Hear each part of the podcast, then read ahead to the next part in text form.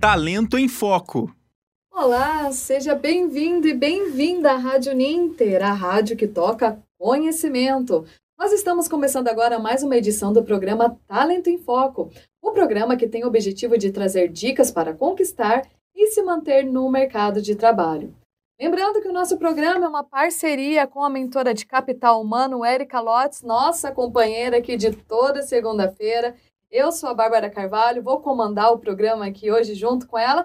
Lembrando que o nosso programa é ao vivo, então se você tiver alguma dúvida, alguma história relativa ao nosso tema de hoje, comenta aqui, tá bom? A gente está ao vivo, a gente fala aqui da sua participação. Antes de falar do tema, toda boa tarde aqui para a Érika. Tudo bem, Érika? Boa tarde, Bárbara. Que alegria estar aqui de novo, numa segunda-feira, com você, trazendo um tema tão instigante, né? Com o título hoje um pouco sui generis, né? Exatamente. Vou até falar para vocês que, olha, quando a Érika mandou o tema, a gente ficou... Ué, como assim? Como assim? O que é esse tema? Quem viu o nosso flyer lá, né? Tava escrito: não passei no processo seletivo por causa da Maria, mas ok. O que é a Maria? Quem que é a Maria? Quem que é a Maria? É importante para mim saber quem que é a Maria. Nem conheço a Maria. Então, Bárbara, esse tema é um tema muito interessante, porque eu fui procurada por uma pessoa que me disse: eu não passei no processo seletivo por causa da Maria, mas eu nem conheço a tal da Maria. E é aí que eu falei: não, isso é um momento para nós expandirmos essa reflexão.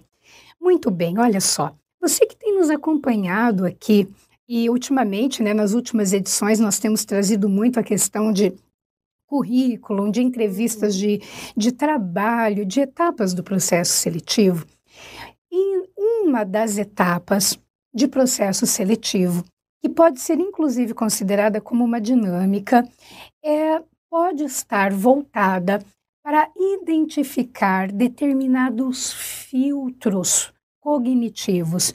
E é aí que entra a Maria. Se você está curioso para saber por que a pessoa não passou por causa da Maria, a história é mais ou menos assim. Num determinado processo seletivo, todos os candidatos foram reunidos e foram apresentados a uma determinada situação. E a situação é mais ou menos assim. A Maria é uma moça aí, né, de uns 35, 40 anos, que é casada, muito infeliz no casamento. Ela estava muito infeliz no casamento. E ela estava achando que o marido dela podia estar assim, levemente pulando a cerca ou tendo um affair. E ela procurou a melhor amiga e disse: olha, eu acho que o meu marido está tendo um caso. E a amiga disse para ela: você é boba? Paga na mesma moeda. Arruma aí um namorado também. Aí a Maria arrumou um namorado. E a Maria morava numa cidade, e essa cidade ela era dividida, ela era cortada por um rio, e o namorado da Maria morava do outro lado do rio. A Maria visitava esse namorado frequentemente, até que um determinado dia, num hospital psiquiátrico, foge um louco. E esse louco vai para a ponte. E a Maria estava exatamente do outro lado da cidade e precisava cruzar a ponte para voltar para casa. Ela estava sem dinheiro. E ela disse, né, para o namorado dela, né, que ela estava sem dinheiro e tudo. E ele disse: olha, eu não posso te dar dinheiro, porque isso vai fazer com que a nossa configuração de relacionamento mude. Enfim, ele não deu o dinheiro. Ela foi até a ponte e viu que tinha um barqueiro que estava atravessando as pessoas ali. E ela pediu para o barqueiro atravessar. E o barqueiro disse: eu sinto muito, é o meu trabalho. Eu ganho, a minha família é sustentada por isso. Se você não pode me pagar, eu não posso te atravessar. E ela foi e atravessou a ponte. No que ela atravessou a ponte, algo, né, uma tragédia anunciada aconteceu, e a Maria acabou tendo um problema bastante sério com esse louco fugido, né? E aí a pergunta é: de quem é a culpa do que aconteceu com a Maria? Então aí a pergunta é: de quem é a culpa de que aconteceu com a Maria? A culpa é do marido da Maria, que não tinha nada que trair, começar essa história toda. A culpa é da melhor amiga, que não tinha nada que dá conselho torto para Maria. A culpa é do namorado da Maria, que poderia ter dado dinheiro. Uhum. A culpa é do barqueiro, que não atravessou a Maria, ou a culpa é do louco? Então, o que que acontecia? Cada pessoa que ia dizendo, e para você? De quem é a culpa ou a responsabilidade do que aconteceu com a Maria? Tem aquela parte de processo seletivo que a gente não sabe o que responder. Exatamente. De quem é a culpa ou a responsabilidade do que houve com a Maria? Então, à medida que as pessoas, você que está me ouvindo, o que você responderia? À medida que as pessoas iam respondendo que era da amiga, que não tinha nada que dá conselho torto, que era do namorado, que era do marido, que era do louco e que era do barqueiro, essas pessoas iam sendo convidadas a se retirar. E somente permaneceram as pessoas que assinalaram que a responsabilidade de absolutamente tudo o que houve foi da Maria. Sim, exatamente. Então, por quê? Como assim da Maria? O que que isso tem que ver comigo? Então, onde que isso quer chegar?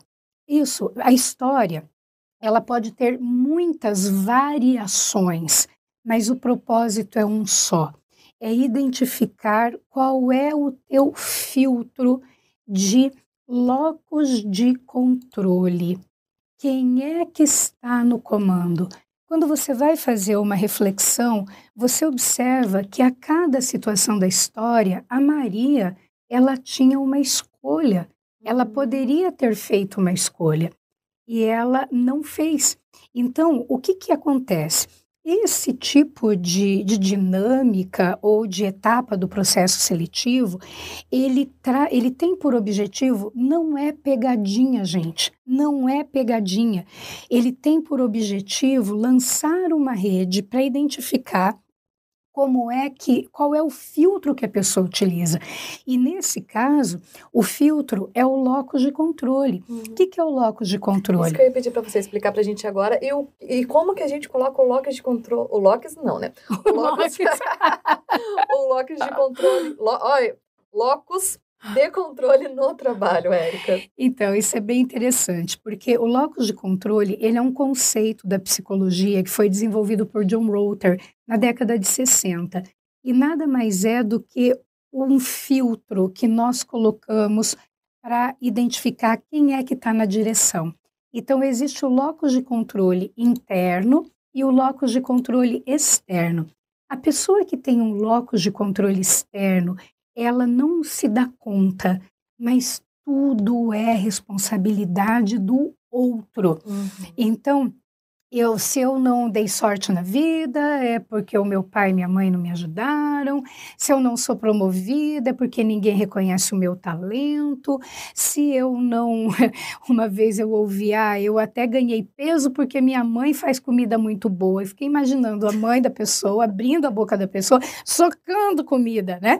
Porque tem coisas que nós podemos evitar virando a cabeça de um lado para o outro, assim, ó. Não. Então, o locus de controle, pessoas com locus de controle externo, elas têm uma tendência a se vitimizar, a identificar que a responsabilidade é sempre do outro. Essa dinâmica, essa etapa, ela tem por objetivo identificar se a tua tendência é o locus interno. Porque o que que é o locus interno? É entre um evento, algo que acontece, uma resposta, que é um comportamento, eu tenho uma escolha.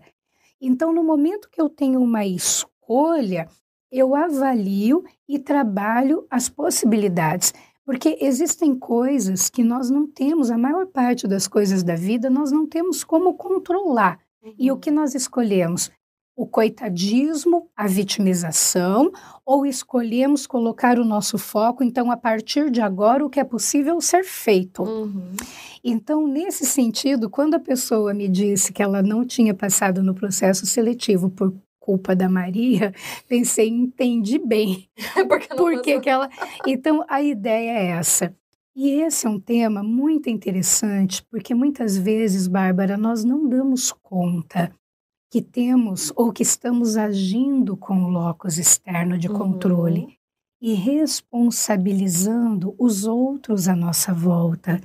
Agora, é como se eu dissesse para você, olha, eu fui demitida do meu último trabalho porque a Joaquina puxou o meu tapete.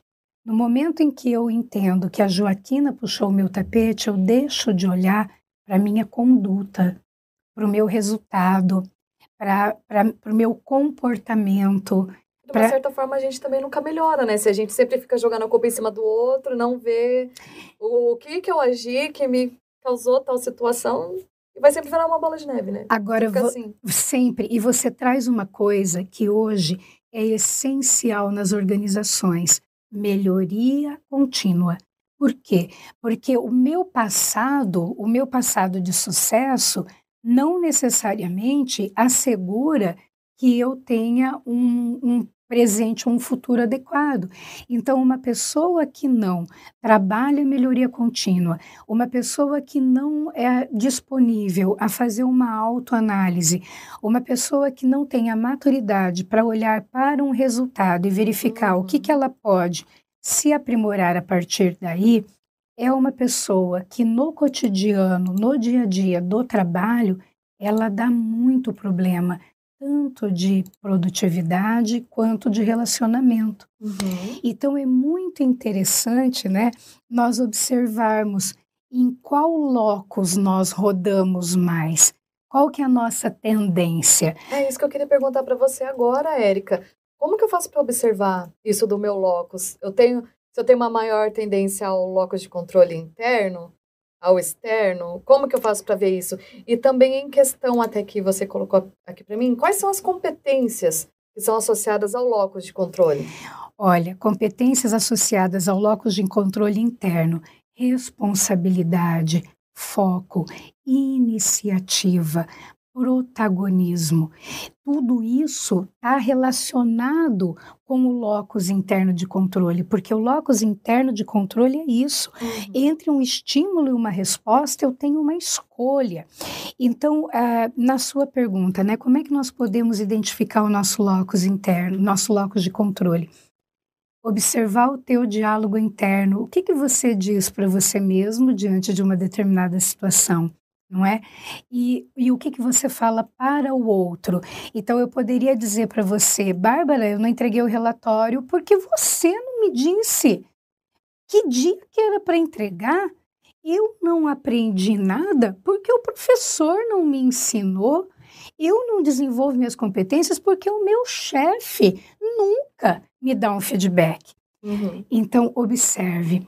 Se essas ou outras falas parecidas, elas vêm, né, à tua mente ou à tua verbalização, começa a tomar consciência disso e se perguntar, pera lá, mas será mesmo que eu preciso que o professor me ensine ou que outra maneira eu tenho de aprender? Se eu quero saber quando é para entregar o relatório, eu posso chegar para você e perguntar. Se eu quero ter um feedback para saber como que o meu gestor está entendendo o meu desempenho, o que eu posso fazer? Será que eu não posso, de repente, passar um e-mail para ele, pedir uma conversa? Será que eu não posso criar uma condição, não é, abordá-lo para dizer, olha, eu gostaria de saber, na tua perspectiva, como é que está sendo o meu resultado? O que você observa que eu posso aprimorar? Então, note que a pessoa com o locus de controle, ela não se vitimiza, o locus de controle interno, ela não se vitimiza, mas ela encontra uma maneira para colocar a roda para girar. Uhum. E a vitimização, ela é muito paralisante. As pessoas com locus de controle externo, invariavelmente, elas estão sempre associadas à frustração. E aí, como é que fica, né? Vai na contramão do desenvolvimento profissional. Então, objetivamente, respondendo a sua pergunta, tomada de consciência. Porque quando nós tomamos a consciência que estamos mais atribuindo a responsabilidade ao outro, ao invés de trazer a nossa mente no campo das possibilidades, o que eu posso fazer a partir disso, Quando você começa a tomar consciência, você passa a ter a maior possibilidade de escolha. Porque às vezes, Bárbara, a pessoa cresceu num ambiente em que isso era a regra. Ela não tem ideia, isso não é claro para ela. Mas no momento que nós tomamos consciência, nós podemos mudar a chave rapidinho. Exatamente.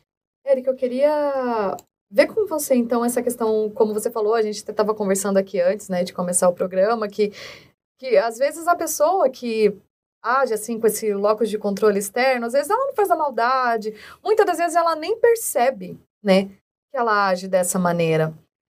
Às vezes para ela é normal agir assim, né, nunca assumir a culpa, sempre culpar os outros e tudo mais. Então, como que eu posso fazer para exercitar isso, para mudar, para trazer mais para mim, para ver também? Até porque eu acho que é uma linha bem tênue, né, entre ter o locus de controle interno e o locus de controle externo, digo no sentido, se você faz um trabalho que ele seja em grupo, né? Eu queria que você comentasse um pouquinho quanto a isso também. Qual que é o limite, digamos assim, entre eu assumir a minha responsabilidade naquilo, mas também não assumir a responsabilidade de tudo? Não sei se você me entende, sabe?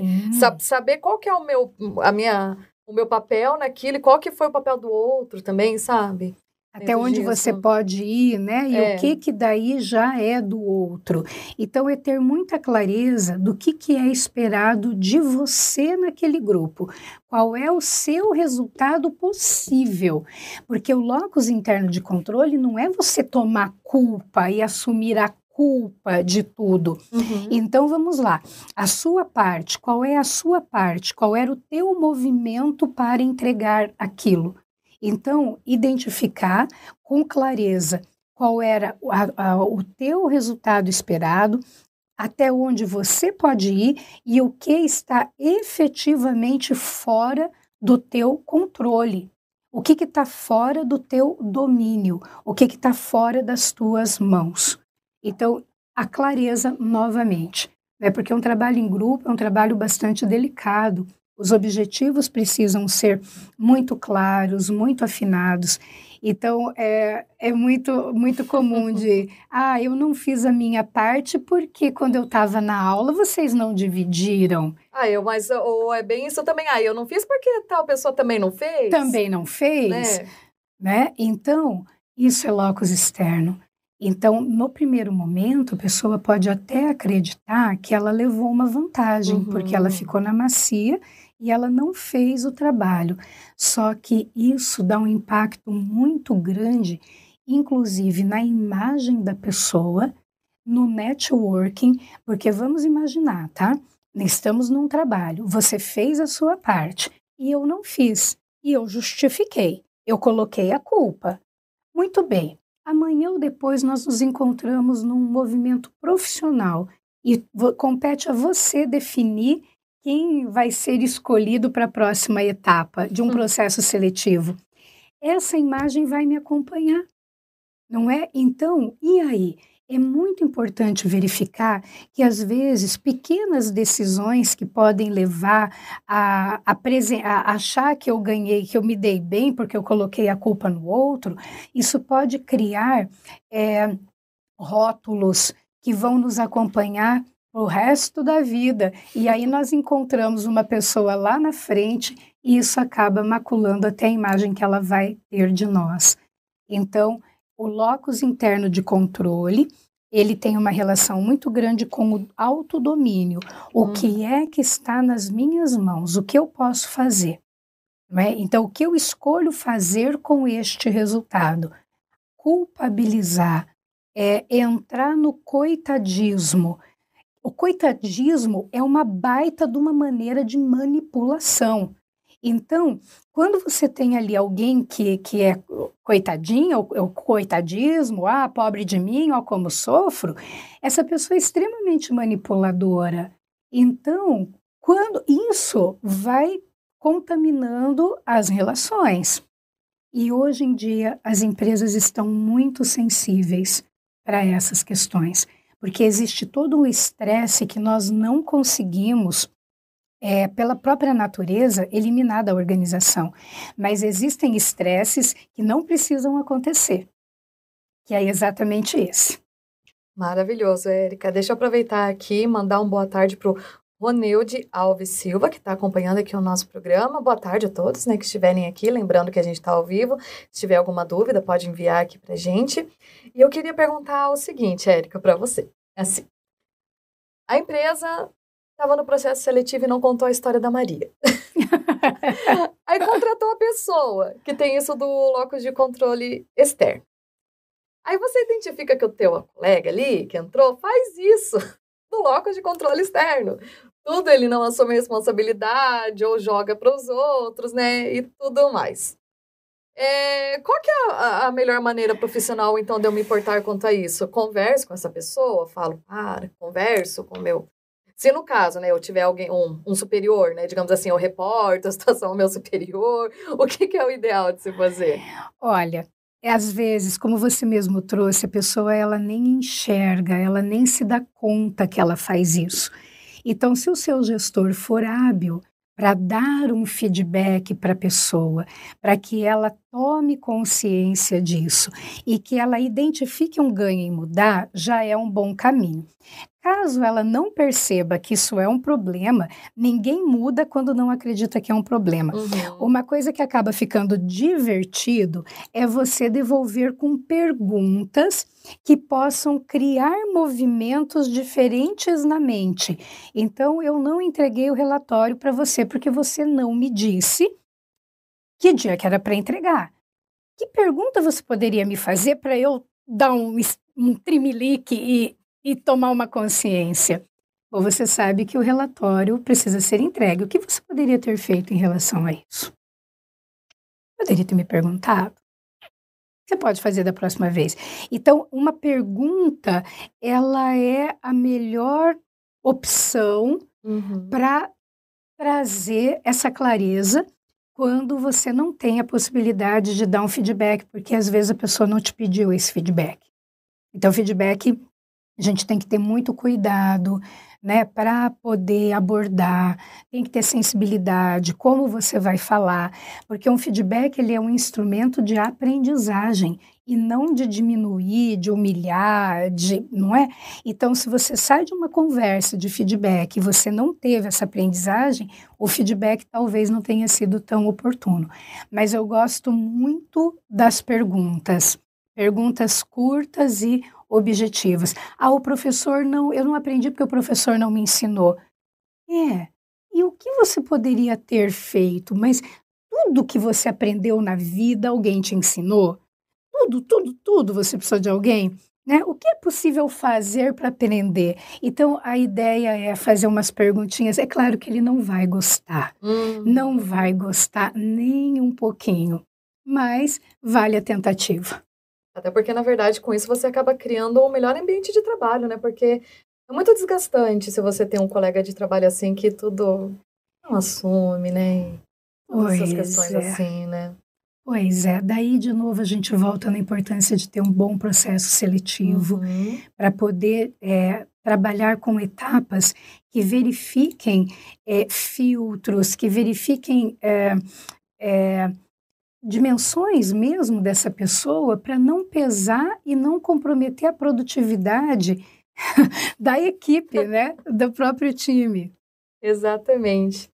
Érika, a gente está chegando aos minutinhos finais aqui do nosso programa de hoje. Eu vou deixar aqui aberto, não sei se tem mais algum apontamento que a gente não conversou aqui sobre isso do locus de controle, que você queira falar, dicas para as pessoas, né, que forem passar por processo seletivo, que caso a empresa faça alguma coisa assim, que seja a história da Maria ou semelhante, né? Eu diria que a dica é observe o seu diálogo interno, observe o que você diz para você mesmo, observe o que você diz para as outras pessoas. Se tiver aí um padrão de vitimização ou de responsabilização de outras pessoas, comece a verificar de que outra maneira eu poderia atuar sobre isso. Então, ao invés de ocupar o vento que trouxe as folhas das árvores para dentro do meu escritório, o que eu poderia ter feito? O que eu posso fazer? O que está no meu domínio? Levantar e fechar a janela. O que mais eu posso fazer? Não é? Então, isso é importante, porque de nada adianta, Bárbara, então agora eu aprendi que eu tenho que explicar que a culpa é da Maria, e se aparecer qualquer coisa parecida com Maria, é sempre a culpa da Maria. Não adianta nada, porque o que acontece? Se isso não foi uma tomada de consciência sua sobre um padrão comportamental, ele vai aparecer. E se a empresa já está colocando uma etapa do processo seletivo para ver isso, a pessoa não passa do período de experiência. Não tô nada. Exatamente, né, Érika? Bom, vamos chegando aqui aos finalmente do nosso programa de hoje. Sempre é muito gostoso, Érika, te receber aqui no estúdio, presencialmente. Quer dar uma palhinha do programa da próxima semana? Então, do que a gente vai falar? Então, o programa... Pessoal, presta atenção, ela vai dar uma palhinha se você tiver dúvidas e tudo mais, pode. Olha só... Semana que vem nós vamos tratar de um tema que é a fórmula da produtividade. Será que existe uma fórmula da produtividade? E se não existe uma fórmula da produtividade, será que é possível aprendermos com este autor que acredita que existe a fórmula da produtividade? Olha, cola na gente, vem para o Talento em Foco da segunda, que o tema está muito interessante. E olha, durante essa semana, que tal vigiar sobre o seu locus de controle? Não é assumir a culpa, mas é diante de um resultado se perguntar: o que eu posso fazer diante disso? Como eu posso colocar a roda para girar? O que eu aprendo com isso?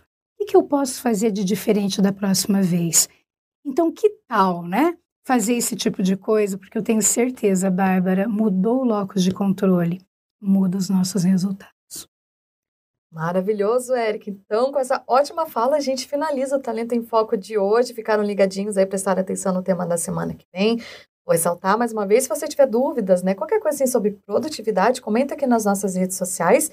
E lembrando também que o Talento em Foco, todas as edições, elas estão disponíveis aqui no Facebook, YouTube e também no Spotify, para você que gosta só, né, de ouvir, vai para o trabalho, você pode conferir todas as outras edições também. Eu me despeço por aqui, a gente se encontra na próxima semana aqui na Rádio Ninter, a rádio que toca conhecimento. Até lá! Talento em Foco.